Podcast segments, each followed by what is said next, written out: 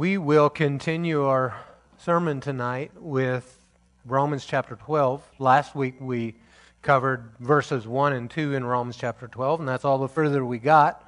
So let's do a little bit of question um, in review.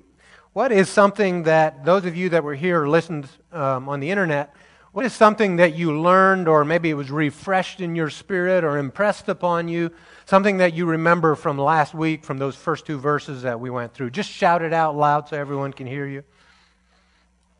I'll tell you one thing that um, spoke to me was how that Paul wrote this to believers. And he told the believers, look, it's important that you fully give yourself as a living sacrifice. And what I saw in that was how that even though you may be a believer, you could live a life that's not fully a living sacrifice to Him. Even though you've made Jesus the Lord of your life and, and you've prayed that and, and even you serve Him, but you could not be fully submitted, fully up on the altar as a living sacrifice. That was something that spoke to me. How about you? Yeah. Yeah. Say it again. Renewing of the mind. How do we do that? That's good. Um, some of you maybe had difficulty hearing that. So, what Gene has said was that, you know, the renewing of the mind, sometimes we, because we know Scripture, we think we're doing it, we already know it, and so we're not bringing it back and continually renewing ourselves in it. Once and done isn't good enough, right? Salvation, as far as your spirit being born again, is a once and done thing. But the renovation of your mind is a continual, ongoing thing, right? That was one of the things we looked at last week was that it really, the tense of it is to be being renewed. It's just an ongoing, habitual way of life that we continually get our word, our, our mind renewed by the Word of God. And when that lifestyle of renovation, of always putting the Word of God into us, it'll do something for you. It'll help combat pride because pride says, I know that already, and I don't need to go spend the time to read it again. Or maybe you just read it real fast because I know those verses by heart. I learned them when I was in, you know, third grade and have been able to repeat them ever since. I just read real fast over those verses. And they don't really get in, and we get into this place of familiarity with the Scripture that it doesn't become a living thing to us anymore, but it becomes something we know mentally mental assent versus a heart knowing. Does that make, does it, are you understanding? So that is a very important thing. James talked about that, and we read that last week, how that, you know, it's not the hearer of the word. If someone hears the word but doesn't do it, they are self deceived, James said. So it's the hearer and the doer is that's walking in the blessing and in the renewed lifestyle. Is there anything else? Yeah, the word uh, discern there, prove out. Prove it. Prove that it works. It's really kind of like a scientific, you know, if you have a, a theory about something, then you put the theory to the test, test it. See, is that the will of God? And um, that is a really good. I want to read the first two verses to you out of the J.B. Phillips translation. It says, with eyes, actually, I'll read it in this translation first because this is a little bit more like an amplified version. So he adds descriptors and it's not a word for word. So um, here in chapter 12, verse 1, therefore, brothers and sisters, in view of the mercies of God, remember the mercies he's referring to, he's talked about in the last several chapters, but in particular, back in verse 32 in chapter 11, where he says that God has imprisoned all in disobedience so that he may have mercy on all. So, in view of those mercies, the mercies of God, I urge you to present your bodies as a living sacrifice, holy, pleasing to God. This is your true worship. Do not be conformed to this age, but be transformed by the renewing of your mind, so that you may discern what is the good, pleasing, and perfect or complete will of God. Here in this translation, it reads this way. This is the New Testament in modern English. It says, With eyes wide open to the mercies of God, I beg you, my brothers, as an act of intelligent worship, to give him your bodies as a living sacrifice, consecrated to him and acceptable by him. Don't let the world around you squeeze you into its own mold, but let God remake you so that your whole attitude of mind is changed. Thus you will prove in a practice. Let me re- read that again. Thus you will prove in practice that the will of. Let me start over. I'll get the uh, emphasis right here in a minute. Thus you will prove in practice that the will of God's good, acceptable to him, and perfect.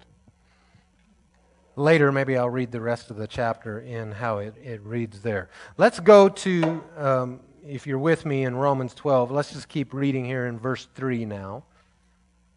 For by the grace given to me, I tell everyone among you not to think of himself more highly than he should think. Instead, think sensibly, as God has distributed a measure of faith to each one. Now, as we have many parts in one body, and all the parts do not have the same function, in the same way, we who are many are one body in Christ and individually members of one another. According to the grace given to us, we have different gifts. If prophecy, use it according to the proportion of one's faith.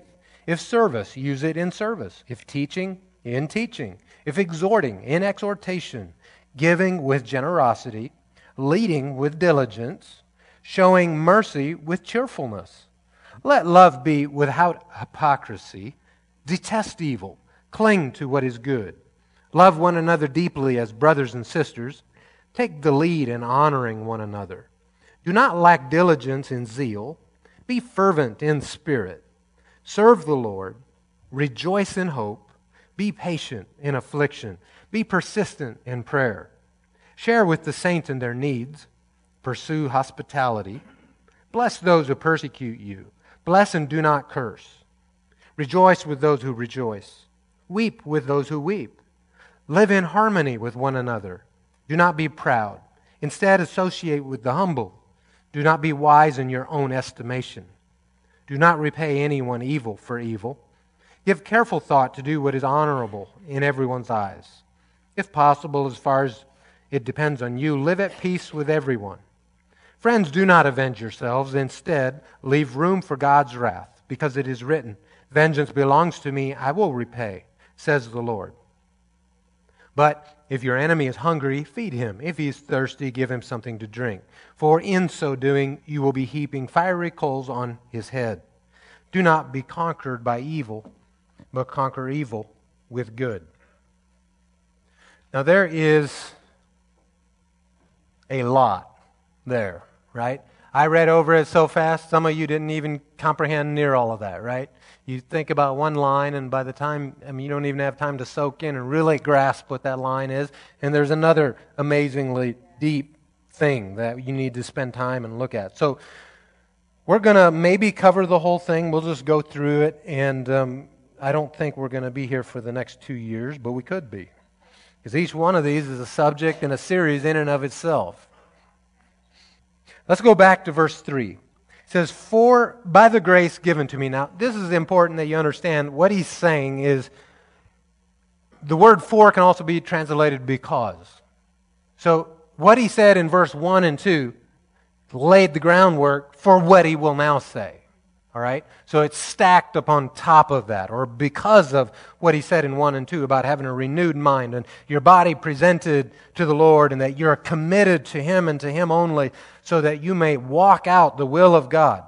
So he says, For by the grace given to me, in other words, the grace of apostleship to Paul, see, no, no one else was the apostle to them, Paul was. Paul was the apostle to them. You know, there's not another pastor in this house that's your pastor of Church of the Word. That's me. That's a grace given to me. Just like there's not two heads of your home. That's the grace given to you as the head of your home. And so forth. And so understand when he, when he says, by the grace given to me, he's speaking by an authority, by a grace that is given to him. He says, I tell everyone among you not to think of himself more highly than he should think.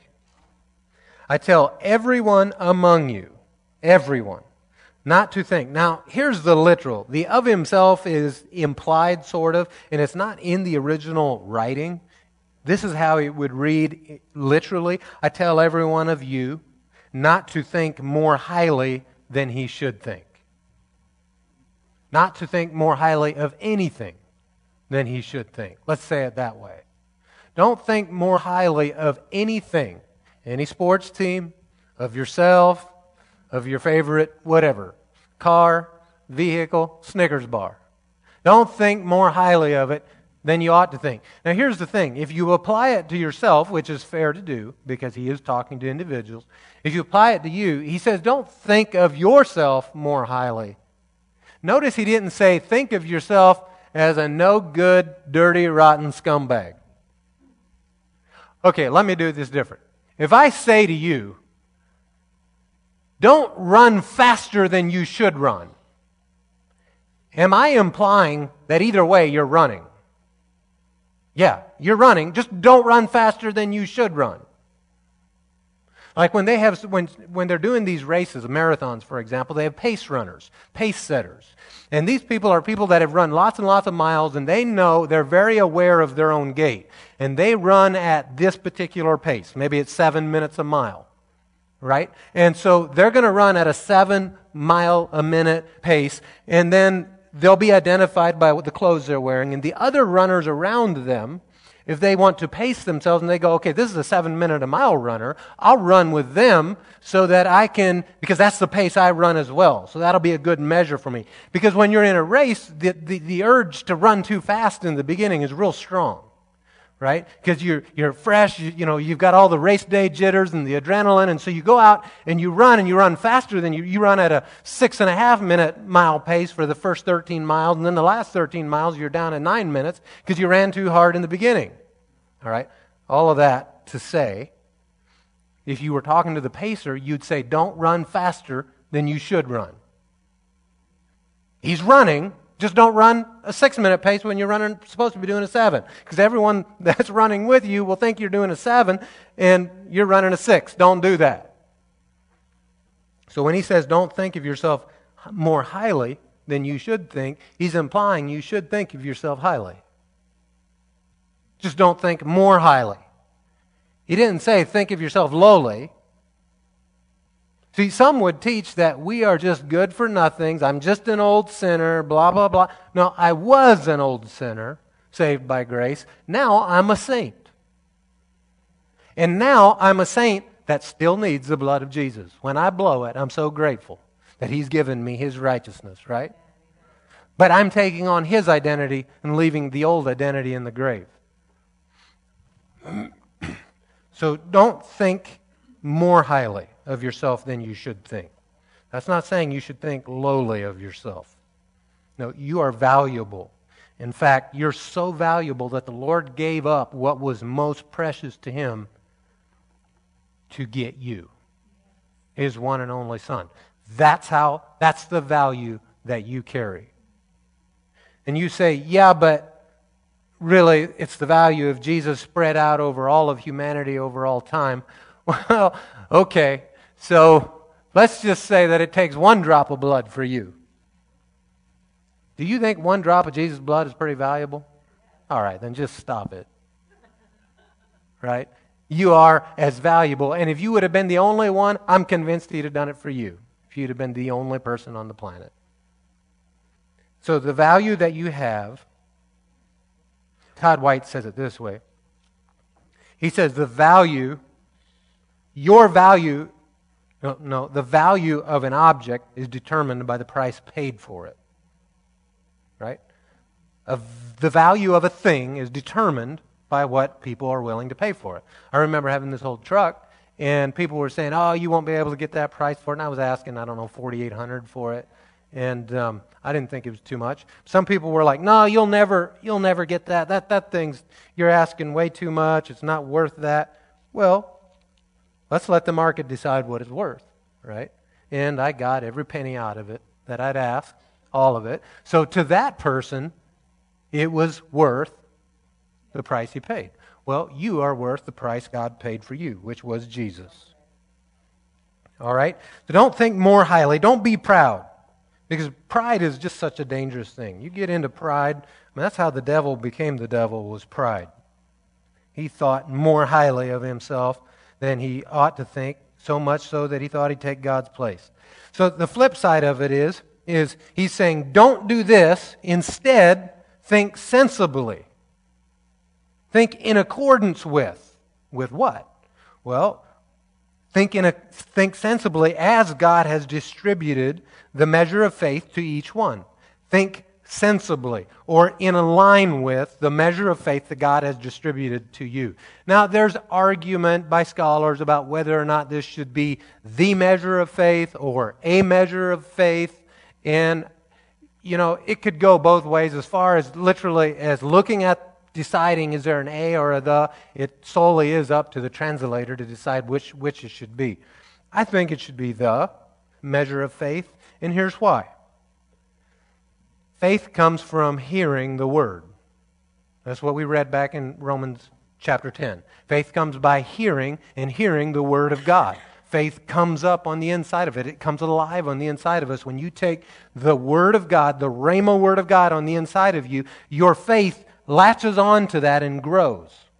Okay? That's how faith comes.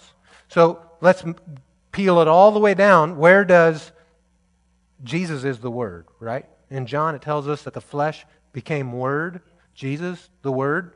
Faith comes from the Word.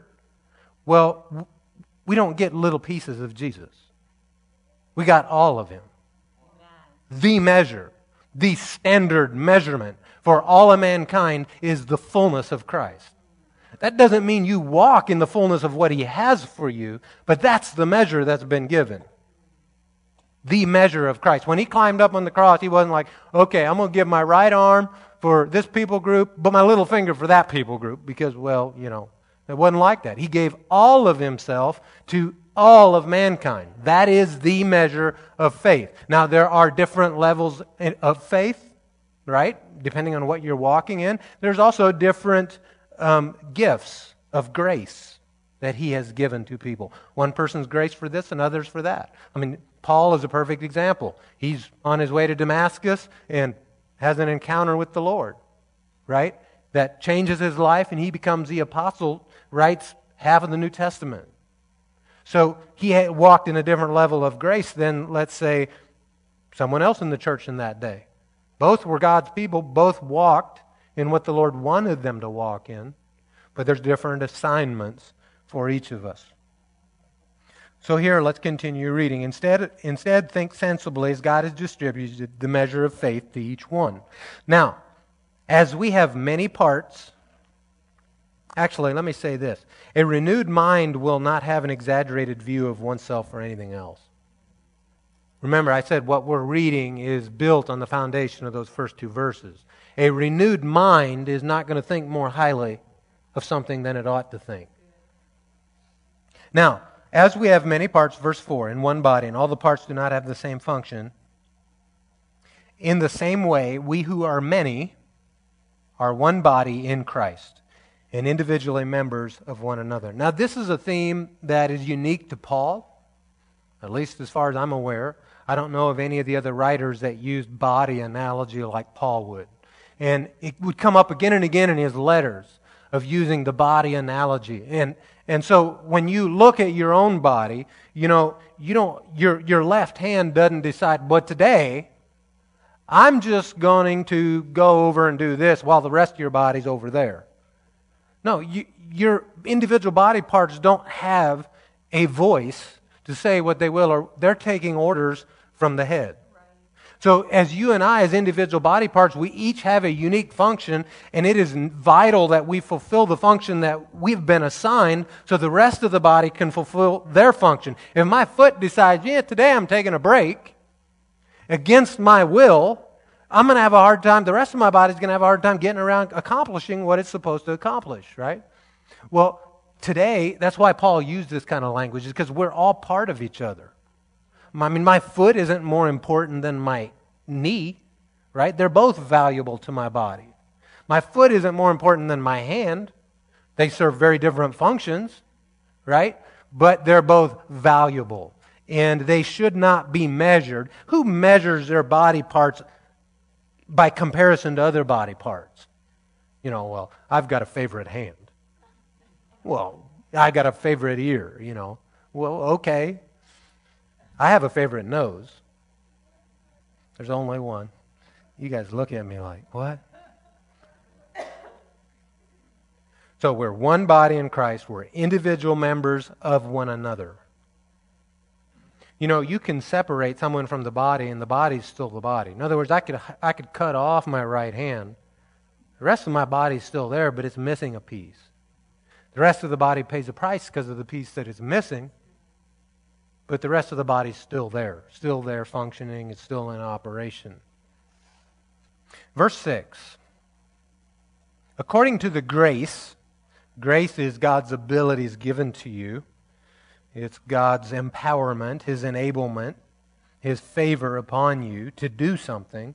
According to the grace given to us, we have different gifts. If prophecy, use it according to the proportion of the faith. Again, this is a translation disagreement with translators. Some say um, it's of faith. There's no the there. Either way is fine. But in proportion of the faith. You're going to prophesy in accordance to the word. Let's say it that way. If service, use it in service. Now, the word service means to, um, it's really the word where we get the word deacon from, or the word ministry, and that's what the word means, but it means to serve. Or the first definition of this word is in attendance. Not as in attending an event, but as a waiter attends your table in, with, that, with that context table attendant. If service, use it in service. If teaching is what God's gifted you with, then use it in teaching. If exhortation or encouraging or, or preaching, you could say, preaching many times is uh, more motivational than maybe teaching is. Teaching is instruction. Preaching, he says, if exhorting in exhortation, giving with generosity. Did you know some people have a grace to give? financially. That's the grace in their life. Just like a pastor can have the grace to teach or to pastor, someone else can have the grace to give finances. My father in law was that way, right? I mean, he, he, I don't know if he could preach a sermon to save his life, but he has a grace and an anointing on his life to give and to give into missions and to sow. I mean, he's given millions of dollars because of a grace and a gifting that God's put on his life. One of the things that he always has been really good at doing is he'll always point back to, you know, there's plenty of things that he and I would disagree with theologically, even on the idea that God wants you rich. He wouldn't be sure if he does or not, but he would be sure of this. He would say, I'm only rich because God made me so. So he, he's always been very, very good at recognizing who the source of the blessing in his life is. And he, and he would say, you know, I'm just a nobody. I, I you know, uh, but God has blessed me this way. It's God. And would point to him. So that's a grace of giving. So here it says giving with generosity or leading with diligence. You know, our leaders, if, if your grace is leading or in administration, or it should be done with diligence, right? Showing mercy, or the word is kindness or compassionate, showing kindness with cheerfulness. How many know that you could show acts of compassion or kindness but do it begrudgingly? Okay, fine. I'll help you out. Well, where is the blessing in that, right? Put up um, 1 Peter 4, verses 10 and 11, and let's read what it says there. Similar verses. You know, Paul said similar things in many of his other letters. And we'll look at some of them, we'll read some of them. 1 Peter 4 and verse 10. Based on the gift each one has received, you all have a gift. It doesn't say based on the gift that a couple of you received. So look at your neighbor and say, You have a gift. based on the gift each one has received, use it to serve others. Ah not yourself. Use it to serve others as good managers of the varied grace of God. See, there's different graces, different gifts, different abilities. Let's look at verse 11. If anyone speaks, it should be as the one who speaks God's words. If anyone serves, it should be from the strength God provides, so that God may be glorified through Jesus Christ in everything. To him belong the glory and power forever and ever. Amen. All right, let's look at 1 Corinthians 12. 1 Corinthians 12. I'll turn over there as well and read from this. This is a different list of, list of graces and gifts that are given. 1 Corinthians 12, verse 4. Now there are different gifts, but the same Spirit. There are different ministries, but the same Lord. And there are different activities or workings, but the same God works all of them in each person. Now, this list is different than the one that we just read. There's a few that are the same, but it, it's in addition to this list. They're not the same. I mean, there's a few that are, but they're not all the same, is what I'm trying to say. in verse uh, 7, uh, verse 6, there are different act- activities, but the same God works all of them in each person. I want you to notice that. It's each person. Say each person. each person. Verse 7 A manifestation of the Spirit is given to each person for the common good. Now, notice the, the connection there again. Every person, but for the service of others, for others' good, for the common good of everyone. To one is given a word of wisdom through the Spirit, to another, a word of knowledge by the same Spirit, to another, faith by the same Spirit, to another, gifts of healings by the one Spirit, to another, the working of miracles, to another, prophecy, to another, discerning of spirits to another different kinds of tongues, to another interpretation of tongues. One and the same Spirit is active in all these, distributing to each person as He wills. So it's not as we will, it's as He desires it to be. But we know this much each person can walk in these things, or several, or one, or at least one. We know that. At least one. Each person can do at least one of these have to stay sensitive to the Lord and work with Him and yield to Him. The more you yield to Him, the more you'll walk in these. Then he goes on, verses 12 through 24, talking about how there's different body parts, and, and he just goes into much more detail than what he did in Romans about how one body part can't say, I'm better than another, and all of that. All right, look in Ephesians chapter 4. Here's, here's another partial list of graces. 4 and verse, I'm going to start in verse 1, but we'll skip some verses in a bit.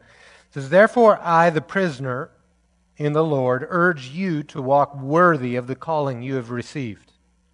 With all humility and gentleness, with patience, bearing with one another in love, making every effort to keep the unity of the Spirit through the bond of peace. There is one body and one spirit, just as you were called to one hope at your calling, one Lord, one faith, one baptism, one God and Father of all, who is above all and through all and in all. Doesn't this sound a, a whole lot like what we read in Romans today, Romans 12? Many of the same principles. Verse 7, he says, Now the grace was given to each one of us according to the measure of Christ's gift. And then if you look down in verse 11, it says, And he himself, talking of Christ, he gave some to be apostles, some prophets, some evangelists, some pastors, and teachers. So here are some graces, some more that we can add to that list that Jesus gave for. It's not to serve themselves, it's, it's to serve the body until we all reach unity in the faith and in the knowledge of God's Son, growing into a mature man. I'm sorry, I, missed a verse. Let's go back to verse 12. This is what those graces prophet, evangelist, pastor, teacher, and apostle were given to do. To equip the saints, so serving the saints, for the work of ministry or the work of service, to build up the body of Christ. So, see, it's not about them. It's a gift that God gave to you, the people.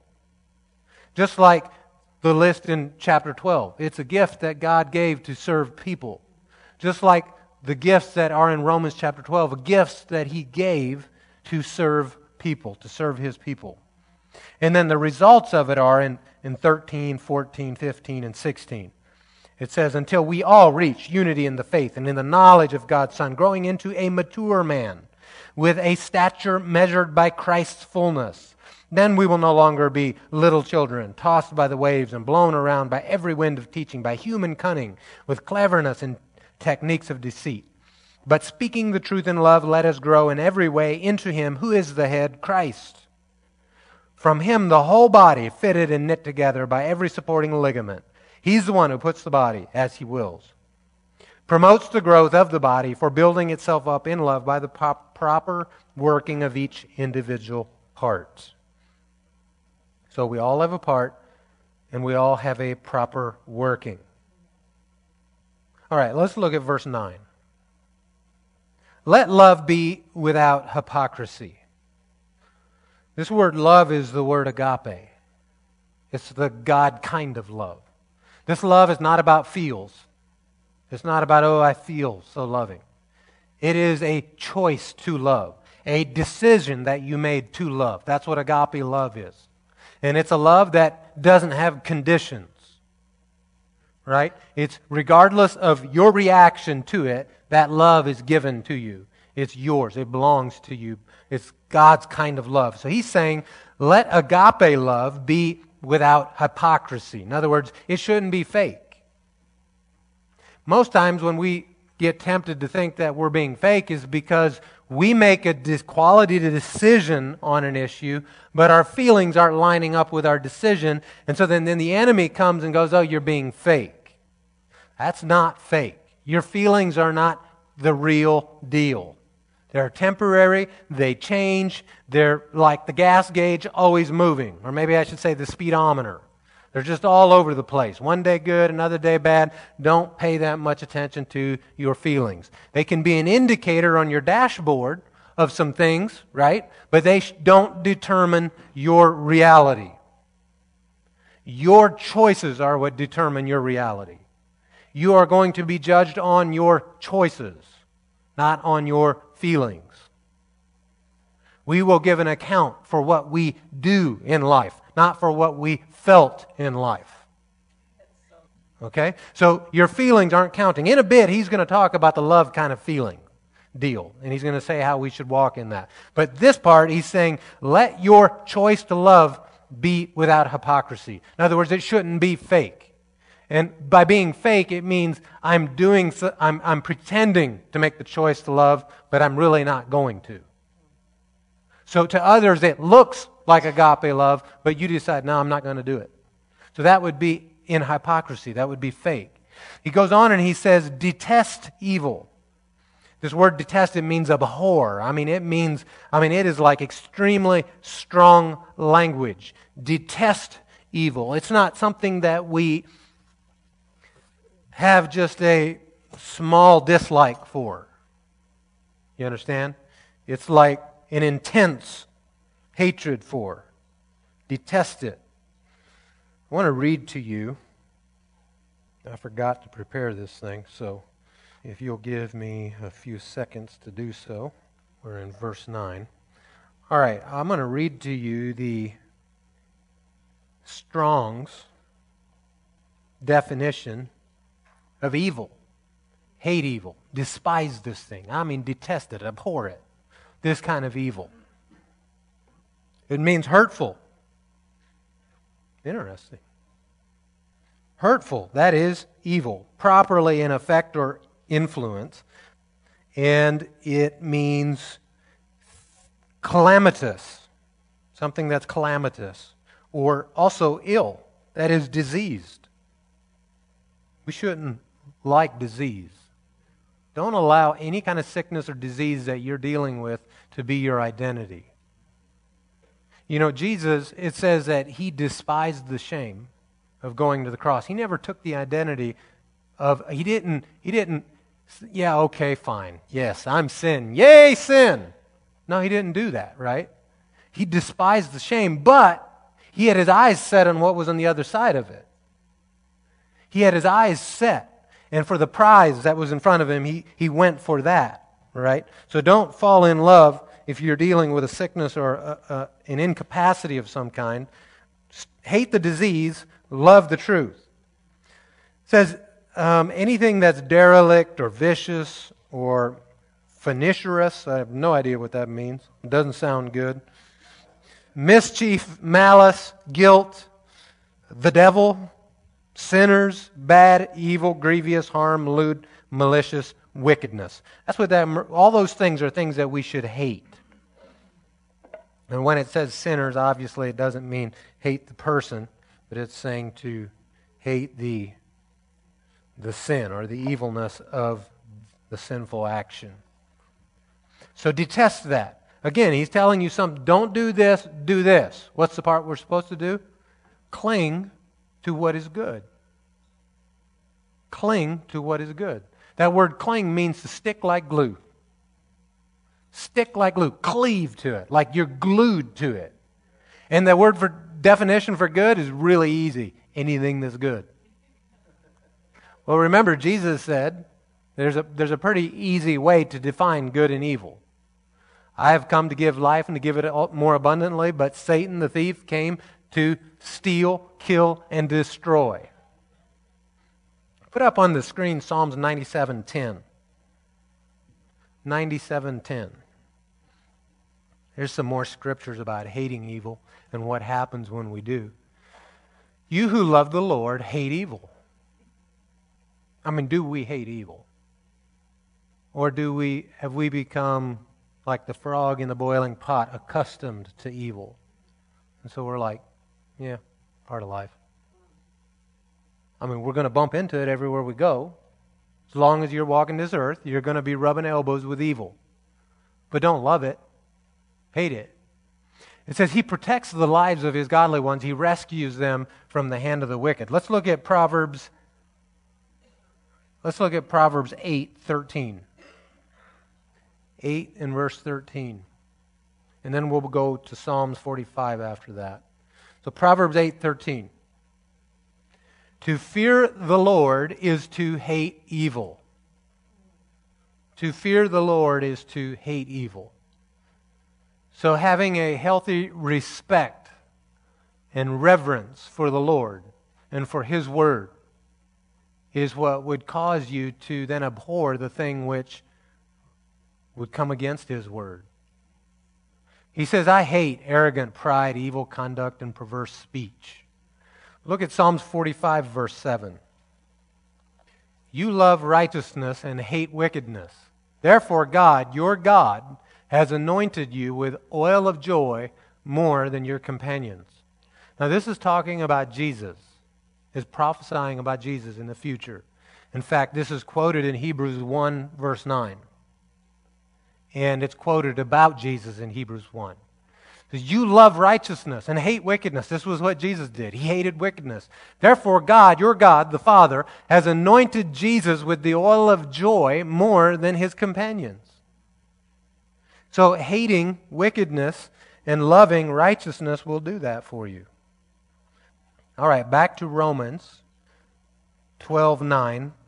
Let agape love be without hypocrisy, detest evil, cling to what is good. Verse 10 Love one another deeply as brothers and sisters. Love one another deeply. This is, I like how the Holman reads. If you look at the screen, it says, Show family affection to one another with brotherly love. That's what, this is the phileo kind of love. The love that has all the feels, all the soul ties, all the, you know, connection in that realm. It's the love that you the kinship love, the, the family kind of love, family affection, right? I mean, me and my sister growing up, I loved her. We loved each other, but we fought a lot too, right? There was days that I didn't like her, but I still loved her. See, that's what phileo love will do for you. You still have that, that family affection.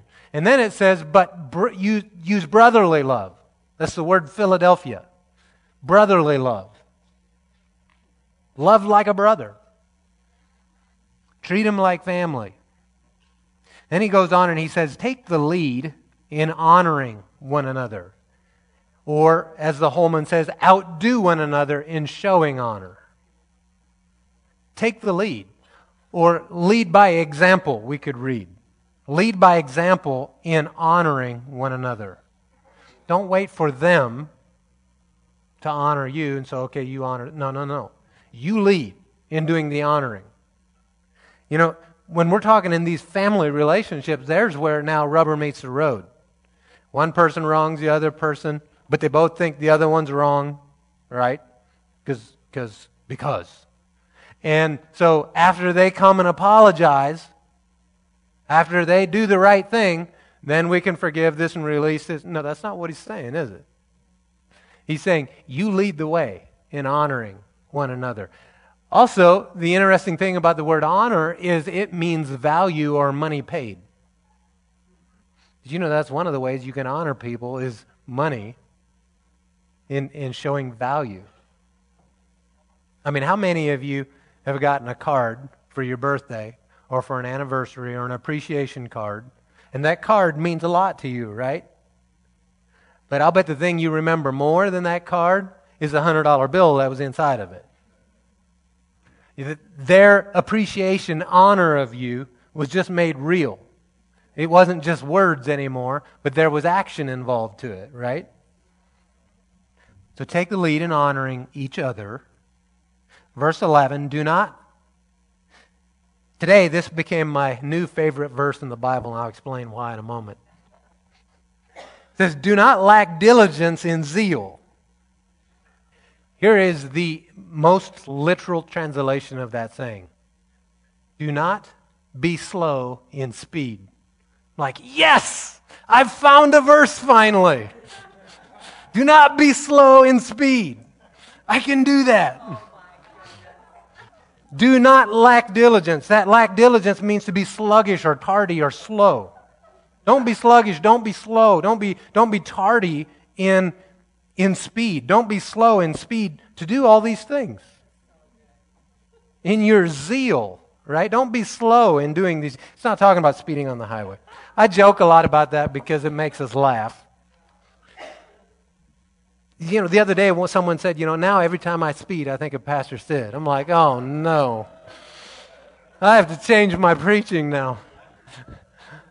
Look, I am in not in any way, shape, or form encouraging you to speed or telling you that it's okay to speed. See, in my past life, I used to speed a lot, and I got a lot of traffic tickets in my past life. I don't get traffic tickets anymore. And that's all I'll say about that.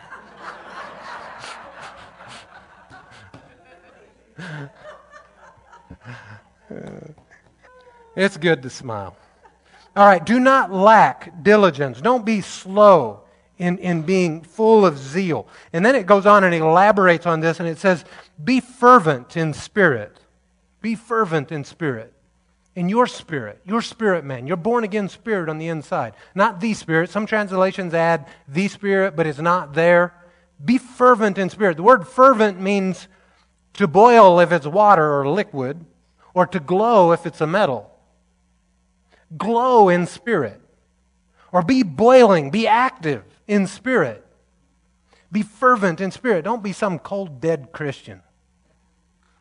I mean, if we really are supposed to be the light of the world. We need to be glowing, don't we? And that's, that's everything that he's saying through here is coming back to that. Who are we representing? Why are we here? What are we doing? And then he just ends, finishes that statement with this serve the Lord. It's to the Lord, it's unto him by doing it to each other, by being glowing in spirit full of zeal, taking the lead in honoring each other, loving as family, hating evil, loving, sticking to what's good, serving with diligence and kindness and cheerfulness and generosity and leading and teaching and exhorting and faith and service, all of it. Verse 12 Rejoice in hope. Or we could say, be cheerfully expectant. The word rejoice has an interesting meaning. I, I, spent all afternoon looking at meanings of words, if you can't tell. The word rejoice has an interesting meaning because it means to be calmly cheerful. So it's not the dancing, shouting rejoice, it's being calmly cheerful. Or, as it says, cheerfully expectant. Rejoice in hope. Your hope we, we should have hope because, I mean, we should have joy because of our hope. It says, be patient in affliction, enduring, patient in, in affliction or in pressure. You know, that's like great, Paul. You had to say that one. Because when is the most difficult time to be patient in endurance? It's when the pressure is the greatest. Anyone can be patient when it doesn't require any. But when the pressure builds and builds and builds, that's when we need to be patiently enduring. Be persistent in prayer. Again, it's not a once and done thing. We live a lifestyle of it. Persistent in prayer. Put verse um, actually let's go to Galatians 5:13 up on the screen. Let's look at a few other places where Paul wrote similar things. 5:13 in the book of Galatians and then we'll go to Ephesians 6. So Galatians 5:13 for you were called to be free. Called to be free. I'm sure glad we've been called to be free. It says only don't use this freedom as an opportunity for yourself, for flesh, for selfishness, but serve one another through love. Serve one another through love. Okay, let's look at Ephesians 6, verses 6 and 7. Ephesians 6 6. Don't work only while being watched in order to please men, but as slaves of Christ, do God's will from your heart. Render service with a good attitude as to the Lord and not to men. To the Lord and not to men. You know, there's a lot of people that in this, in this house serve to make any service happen. There's a lot of people that during the week are serving others. Please, please, please remember that it's to the Lord. Yeah, it's on a horizontal level, but He's the one who receives it. Because if you'll do it as unto the Lord, I'm confident in you that it'll be with greater excellence, it'll be with greater patience, it'll be with greater diligence and more zeal. Right? I mean, if, if your brother or if you wash your brother or sister's car, you might do it with a certain level of zeal. But if you wash Jesus' car, man, you're probably going to wax it when you're done washing it. I mean, you're going to make sure it's good. So this is the mindset that we ought to have as we do all of these things. It's unto the Lord. Verse 13 Share with the saints in their needs, pursue hospitality. This word is, is chase. It's actually the word persecute. Persecute hospitality. Meaning you are like chicken on a bug, going after it right? You are persecuting hospitality. We could say it another way. Maybe this would be a little bit closer to the heart of what he's trying to say. Show hospitality to the persecuted. That's usually not how it's translated. But the word hospitality in particular means strangers. You know, there's plenty of ho- the persecuted strangers around the world. And in our nation, in our time, in our country, we have hotels, we've got all kinds of ways to put people up, and the hospitality businesses are everywhere. But in their time, it wasn't that way, and in plenty of countries, it's not that way. You can't just go down to the corner and get a hotel and stay the night. And so, in this particular thing, he, I believe he's trying to say that, you know, share with the saints in need and seek out showing hospitality to the persecuted because of what he says next. Bless those who persecute you. Bless and do not curse. Bless means to, to pray or invoke a blessing on them, to, with your mouth, declare blessing over them. Well, that's exactly the opposite of what most times we want to do, isn't it? Like, how dare they? No, we're supposed to pray a blessing. You know, that'll do just amazing things for your heart someone wrongs you and then you pray that God blesses them, don't hold it against them, be good to them, Lord, man, it just melts the places where He was trying to plant seeds of bitterness in your heart, and you go away from it being free of it, having released it. Bless. Pray a blessing on those who persecute you. Bless and do not curse. One guy said, you know, instead of cursing the darkness, just turn on the light. That's good. Rejoice with those who rejoice. Weep with those who weep. Live in harmony with one another. Do not be proud or do not mind high things. Do not be high minded. Instead, go along with the humble. Go along with the lowly, is really what it says. Go along with the lowly. Do not be wise in your own estimation. I think I'm going to pause there and we'll pick up here in this portion the next time we're in Romans. But what I do want to finish with is I'd like to read out of the Modern English Revised Edition. Uh, the rest of the chapter here, I'll start in verse 3. As your spiritual teacher, I, by the grace God gave me, give this advice to each one of you. Don't cherish exaggerated ideas of yourself or your importance, but try to have a sane estimate of your capabilities by the light of the faith that God has given to you all. For just as you have many members in one physical body, and those members differ in their functions, so we, though many in number, compose one body in Christ, and are all members to one another. Through the grace of God, we have different gifts. If our gift is preaching, let us preach to the limit of our vision. If it is serving others, let us concentrate on our service. If it is teaching, let us give all we have to our teaching. And if our gift be the stimulating of the faith of others, let us set ourselves to it. Let the man who is called to give, give freely. Let the man in authority work with enthusiasm. And let the man who feels sympathy for his fellows in distress help them cheerfully. Worship team, you can come up. Just listen as you come.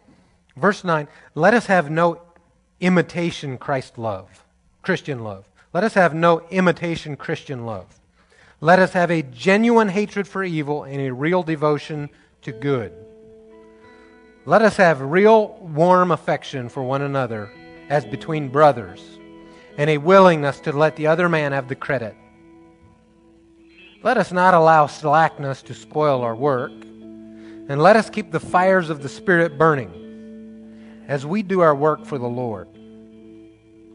Base your happiness on your hope in Christ. That's a really, really good line. Doesn't say on your circumstances. Base your happiness on your hope in Christ. Rejoice in hope.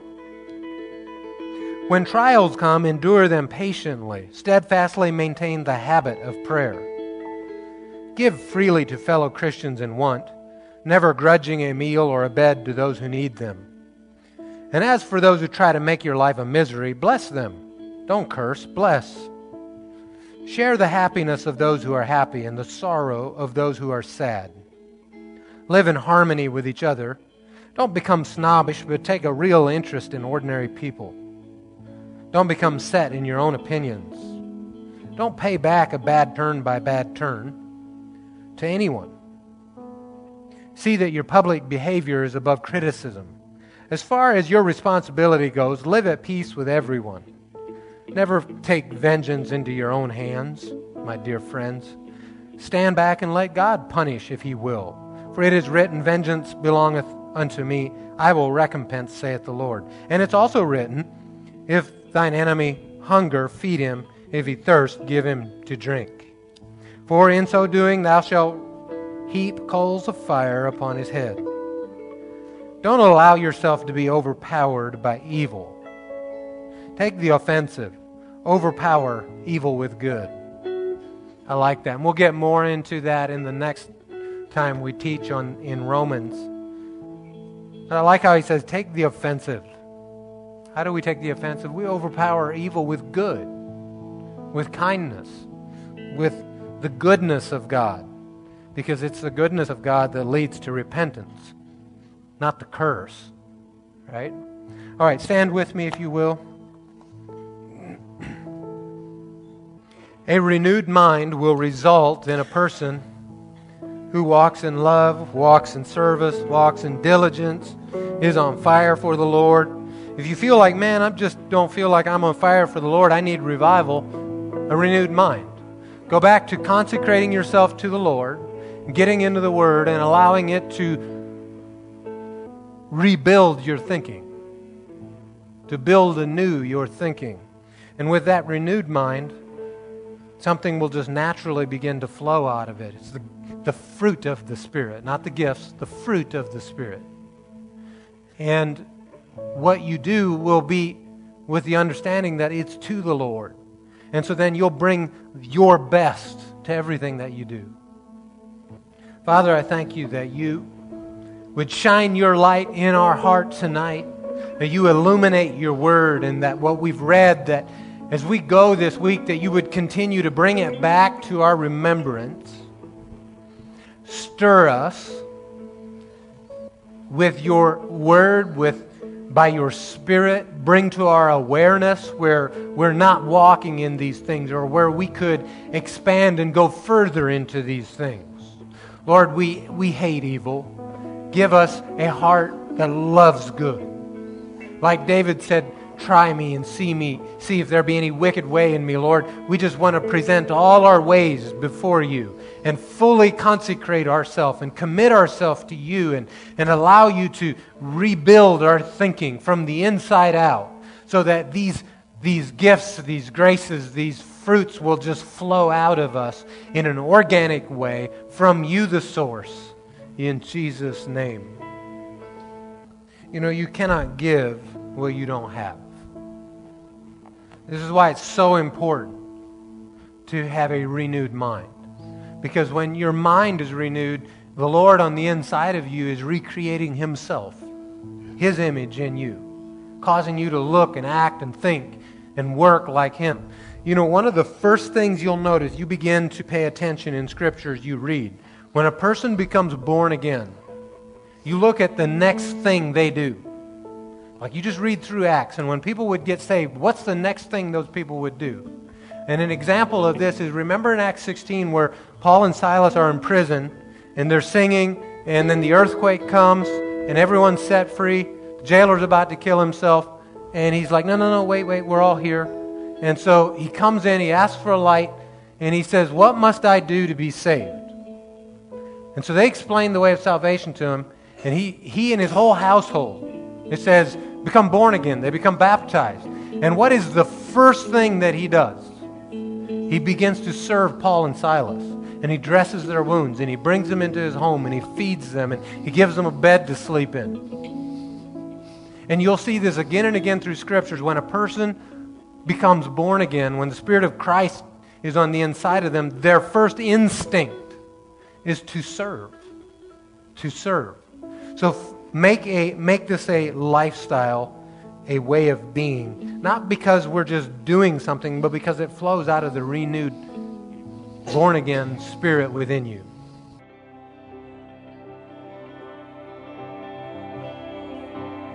Jesus, Jesus.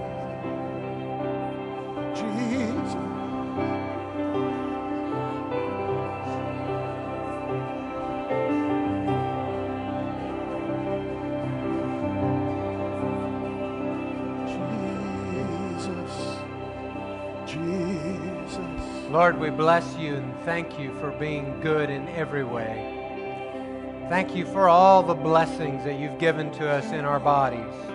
Thank you for the blessing of healing, for all the times you've healed us or, or saved us from some sickness, or all the times you protected us from things we're not even aware of. Thank you for that.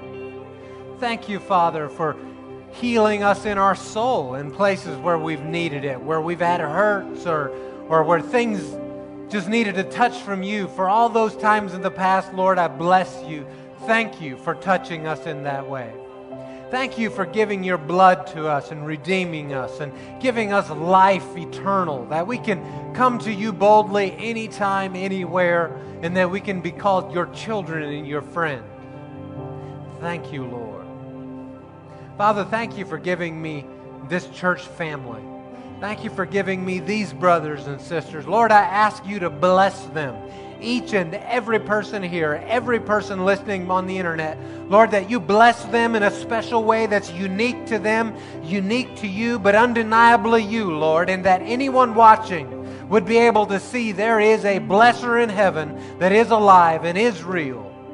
I thank you for this, Lord. I thank you that you stir in our spirit this week a, a grateful heart, a heart of thanksgiving would continually well up within us, and that we would be mindful of you in every good and perfect way, every gift you've given us, every good gift, every perfect gift. I thank you for it in Jesus' name, and amen. I want to close with a scripture in Philippians. This will go along with the sermon. And it kind of just sums up everything we've been talking about. He says, If then there is any encouragement in Christ, if any consolation of love, if any fellowship with the Spirit, if any affection and mercy, make my joy complete by thinking the same way, have the same love, unite in spirit intent on one purpose. Do nothing out of selfish ambition or conceit, but in humility consider others as more important than yourselves. Everyone should look not to his own interests, but rather to the interests of others. Adopt the same attitude as that of Christ Jesus, who existed in the form of God did not consider equality with God as something to be exploited. Instead, he emptied himself by assuming the form of a servant, taking on the likeness of humanity. And when he had come as a man, he humbled himself by becoming obedient to the point of death, even to death on a cross. For this reason, God highly exalted him and gave him the name that is above every name. And listen, friends, if he'd do it for Christ, he'll do it for you says he exalted him and gave him a name that is above every name, so at the name of Jesus every knee will bow in heaven and on earth and under the earth, and every tongue will confess that Jesus Christ is Lord to the glory of God the Father.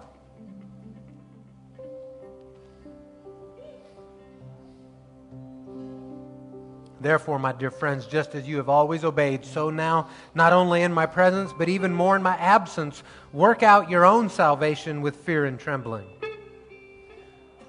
For it is God who is working in you, both to will and to work according to his good purpose. Do everything without grumbling and arguing so that you may be blameless and pure, children of God who are faultless in a crooked and perverted generation, among whom you shine like stars in the world. How? By holding firm to the word of life. Holding firm to the word of life. So as you go this week, hold firm to the word, the living word. And all of these things will flow out of you in an, organic and real way and you will be the light that Jesus prophesied about you. And you may go. Be the light.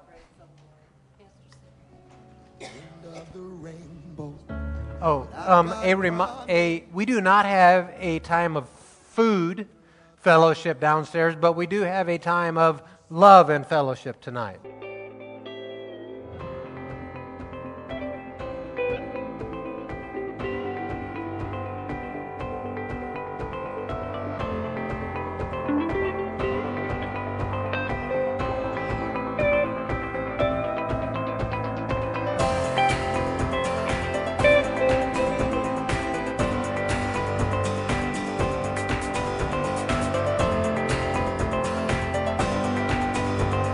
Praise the Lord. Praise the Lord. Amen. Glory to God. Computer or not, we can praise the Lord, right? Amen. Well, I'd like to encourage you tonight. I was thinking of Thanksgiving weekend and Psalms 100, just neon light. It's such a classic, isn't it? You probably all know it by heart. Psalms 100. Make a joyful noise unto the Lord. Shout to the Lord, all you lands. Serve the Lord with gladness. come before his presence with singing. Know that the Lord, he is God. It is he who has made us and not we ourselves. We are his people and the sheep of his pasture. Enter his gates with thanksgiving and into his courts with praise. Be thankful unto him and bless his name. Why? For the Lord is good. His mercy endureth forever, and his truth endures to all generation. Those are three things that God will never change in. He is a good, good God. His mercy is everlasting, and his truth endures forever. That's a solid absolute that we all know with our one true, one and only God. So tonight, Thanksgiving weekend, which really is a day that we should all live, a way of life of thanksgiving unto the Lord. We have so much to be thankful for. Let's all stand together as family tonight and make a joyful noise unto the Lord. Amen.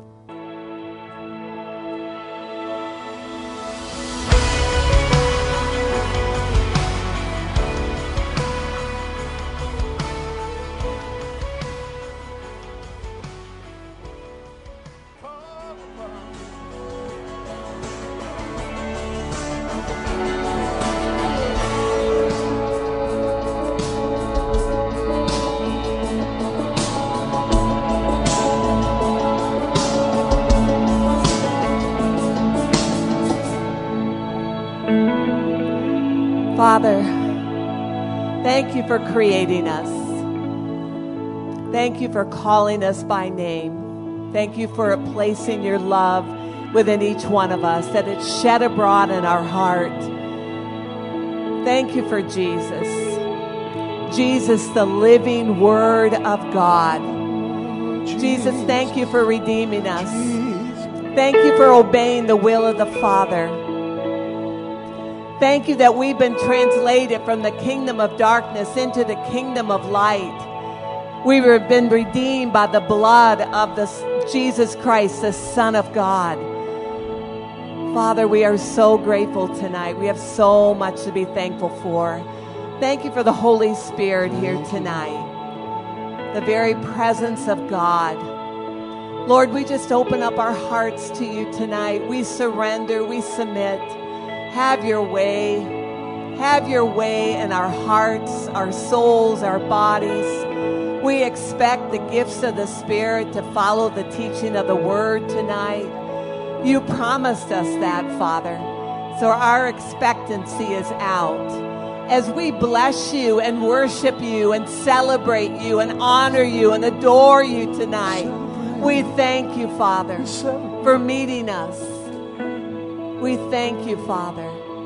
We are so grateful for your presence, Jesus. Have your way. We give you all the praise and all the glory for what you who you are and what you want to do tonight in our midst. We're here and we love and celebrate you. Have your way. Have your way.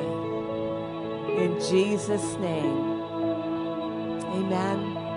Well, one way we express that love that's been shed abroad in our heart is by loving one another, the family of God. So turn to someone tonight and tell them, I love you and I'm so glad that you're here. Bless them.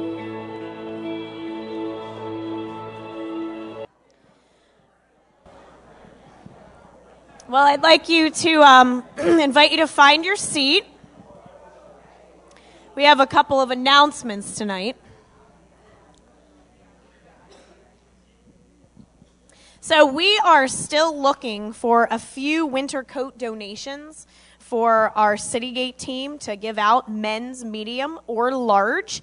If you are uh, interested and willing in donating a men's winter coat, there is a sign up sheet in the back. If you would please sign your name, that would be great.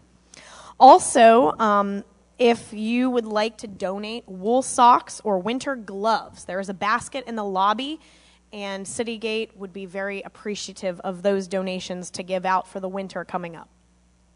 We are also going to be do, having our Christmas outreach. It's the same as last year because there's a great need again for baby diapers, baby wipes, and formula.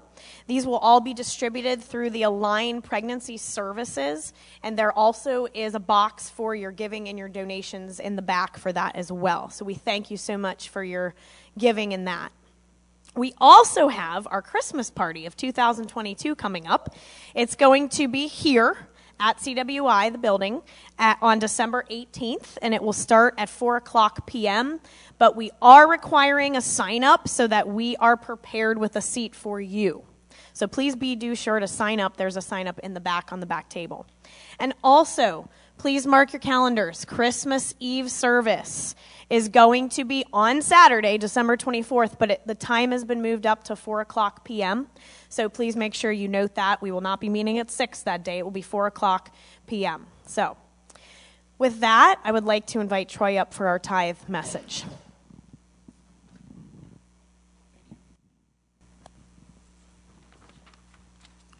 Good evening, everyone. It's good to be up here to be able to see all of your smiling faces at the same time. And what was really cool this evening was when Karen opened the service, um, she was talking about Thanksgiving. And the Lord put on my heart to talk about Thanksgiving.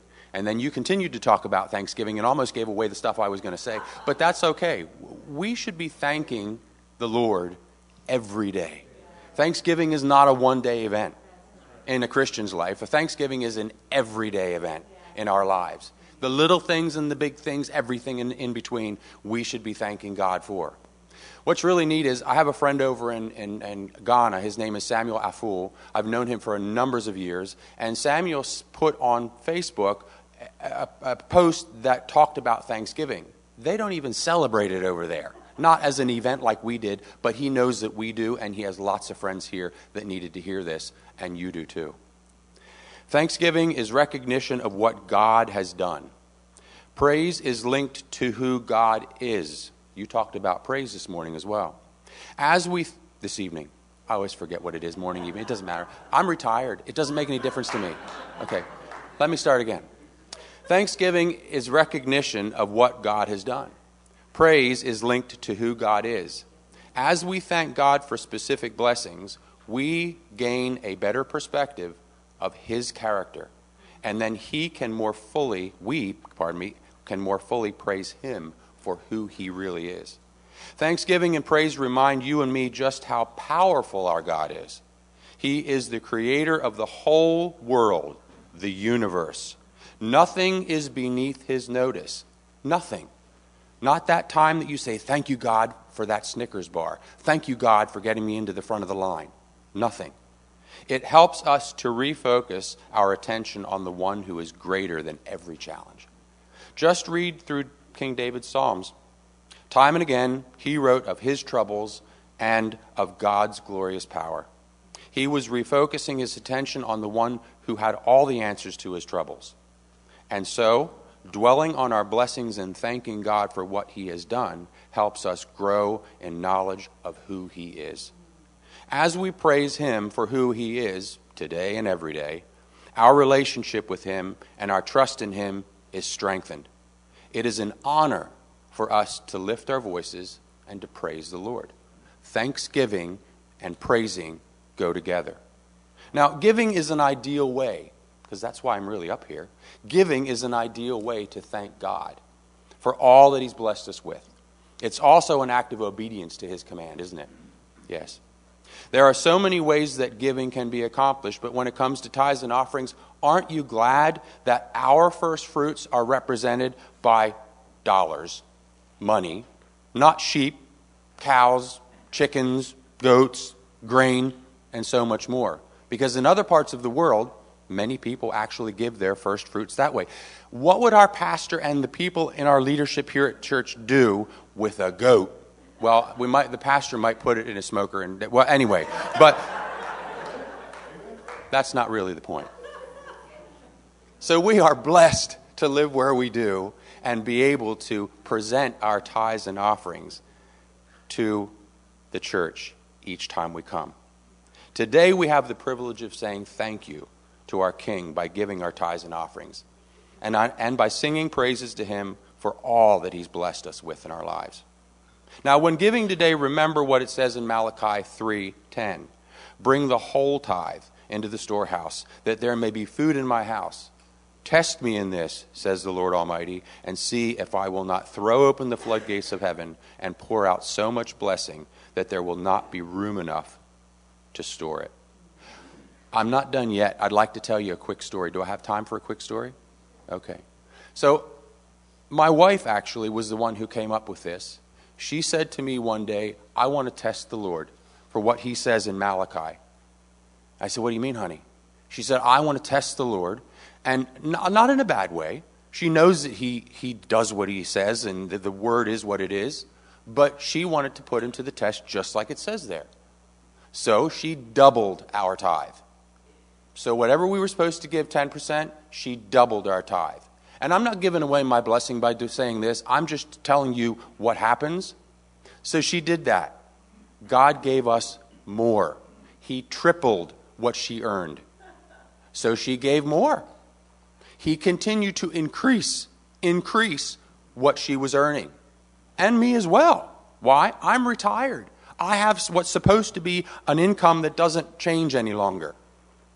Okay, but it did. God kept on giving back and blessing. I'm telling and asking each and every one of you if you haven't taken that seriously, what you see in Malachi, and testing the Lord, and by paying your tithes and by giving offerings, start today.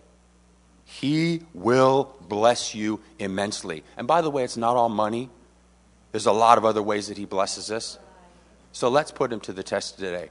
I almost forgot if you need an envelope for cash giving, please raise your hand and our ushers will get you one. This will also give you an opportunity to think about what am I going to do today? How am I going to test the Lord? He will bless you. So let's pray.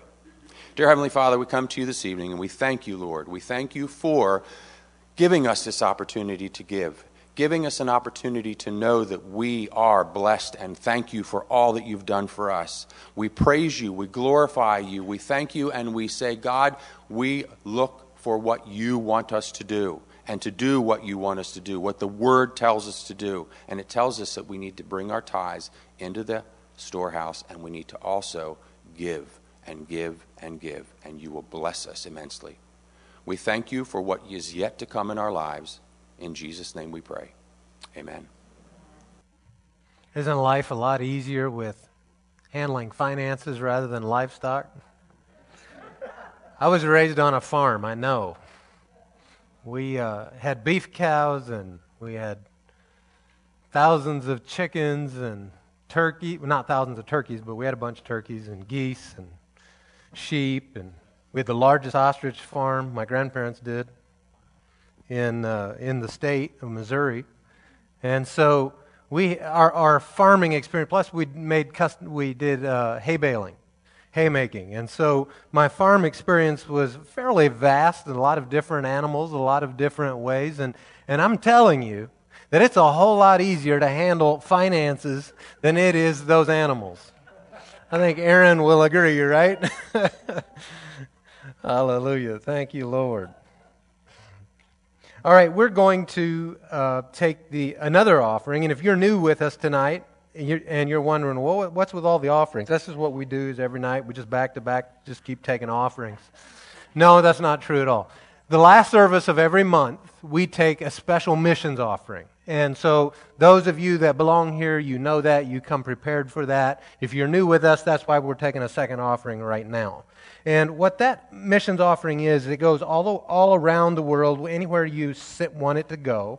You just designate it on your check or on the envelope on uh, where you want it to go. If it's just general mission, you can just leave it blank or write that on it, and we'll get it into the general mission. Now, we have people that we support in Iraq, in Turkey, in uh, really, you just look up at the flags, and in many of the flags that are up here, not quite all of them anymore, but we send money to on a regular basis. And the work that the Lord's doing in those places let me say it differently. The work that you're doing in those places, right? The Lord's doing it through you. Um, you have a part, and I want you to put your faith to reaping on what you've already done. And obviously, that's not the goal of what we're doing. The goal of what we're doing is because we love the Lord and we want to work with Him. The benefit is that He blesses us because of it. I'm going to read to you out of Ezra. And by the way, if you need a uh, envelope for your missions giving, raise your hand. Our ushers will bring one to you. Keep your hands up till we see you. I'm going to read to you out of Ezra. Do you remember, um, even going back to Moses, when the Lord gave Moses instructions to build the tabernacle? Now, was that the Lord's work? Yeah, I mean, he instructed them, you do this, right? And then it says that the Lord put it on people's heart to give certain amounts. The Lord gave certain people um, skills to be able to build things, sew things, and, and make things. And like all these people came together with the graces God had given them to accomplish his purpose.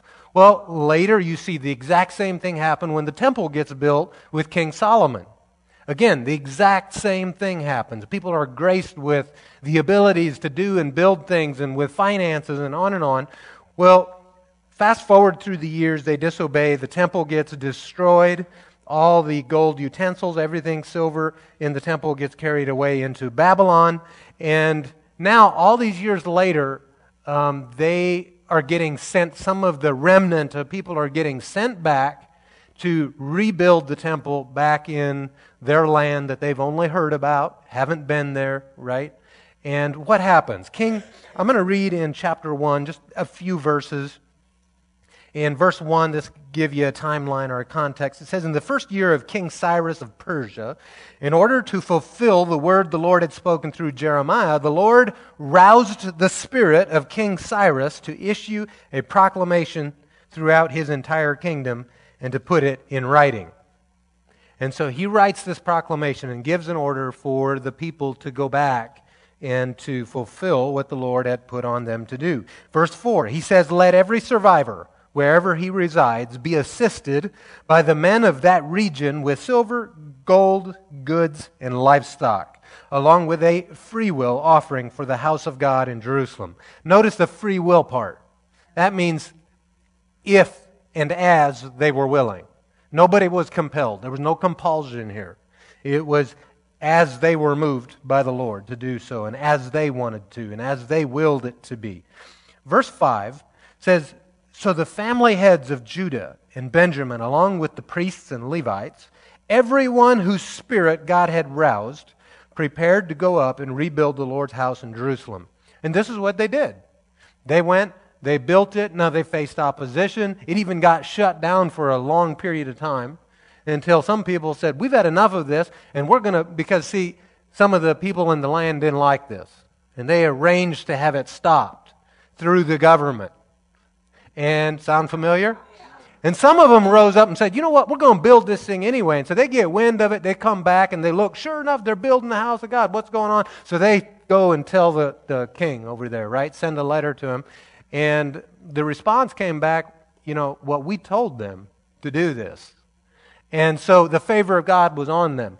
What I want you and I to grab a hold of tonight when, when we look at this is that there's a key phrase everyone whose spirit God had roused. Everyone whose spirit that the Lord had stirred, we might say.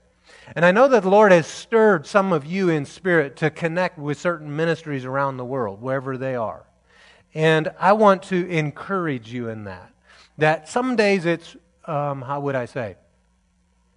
The first day that you're stirred in it, man, you, you're full of desire and vision and vim and vigor, right? To accomplish what the Lord's put in your heart. You've got that first day attitude. But once you get to day 200 and 300 and, and year 5 and year 6, if the Lord hasn't told you anything different, the stirring that He put in your heart, maybe it begins to wear off. Maybe we become unaware of it. Maybe the cares of life begin to weigh in on us. And, you know, we have this issue and that problem, and we've got fires on that burner, and this burner isn't even working anymore, and we're trying to manage the stovetop, right? We're just busy as all can be. And we begin to let slip what the Lord had stirred and put into our heart.